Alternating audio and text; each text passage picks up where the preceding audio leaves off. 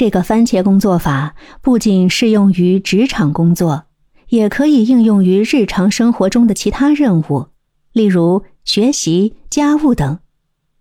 它是一种简单实用的时间管理工具，能帮助你在忙碌的工作中找到平衡，成为生活的主角。接下来我要分享的第二个方法，特别适用于女性在工作和生活之间平衡的挑战。也就是时间分块法。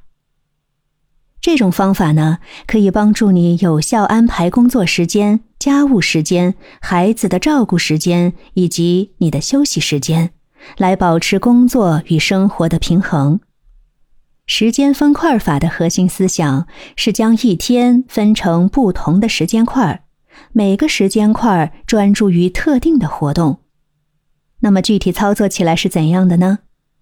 第一步，列出活动，在一天的计划中，将工作、家务和照顾孩子等活动列出。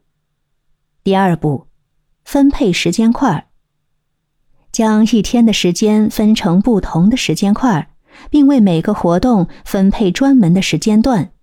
例如，早上的时间块用于工作，下午的时间块用于家务。晚上的时间块呢，则用于照顾孩子。第三步，设定优先级。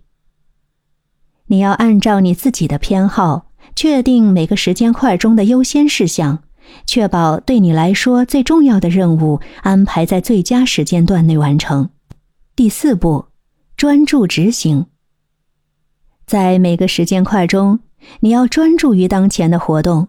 不要去思考或做与其他任务相关的事情。你要严格遵循时间块的计划，按时切换活动。步骤五：灵活调整。如果你遇到意外情况或时间延误，根据需要进行调整，但尽量保持时间块的整体框架。通过将时间分成块儿。你可以更好的管理自己的时间，并设定优先级，使每个活动都有确定的时间，避免时间上的冲突和混乱。当你在每个时间块中专注于特定的活动，你能够将全部注意力投入其中，提高效率和工作质量，并且，时间分块法的灵活性能让你确保自己的所有需求得到满足。从而达到工作与生活的和谐。那么最后呢？我想再聊聊拖延症。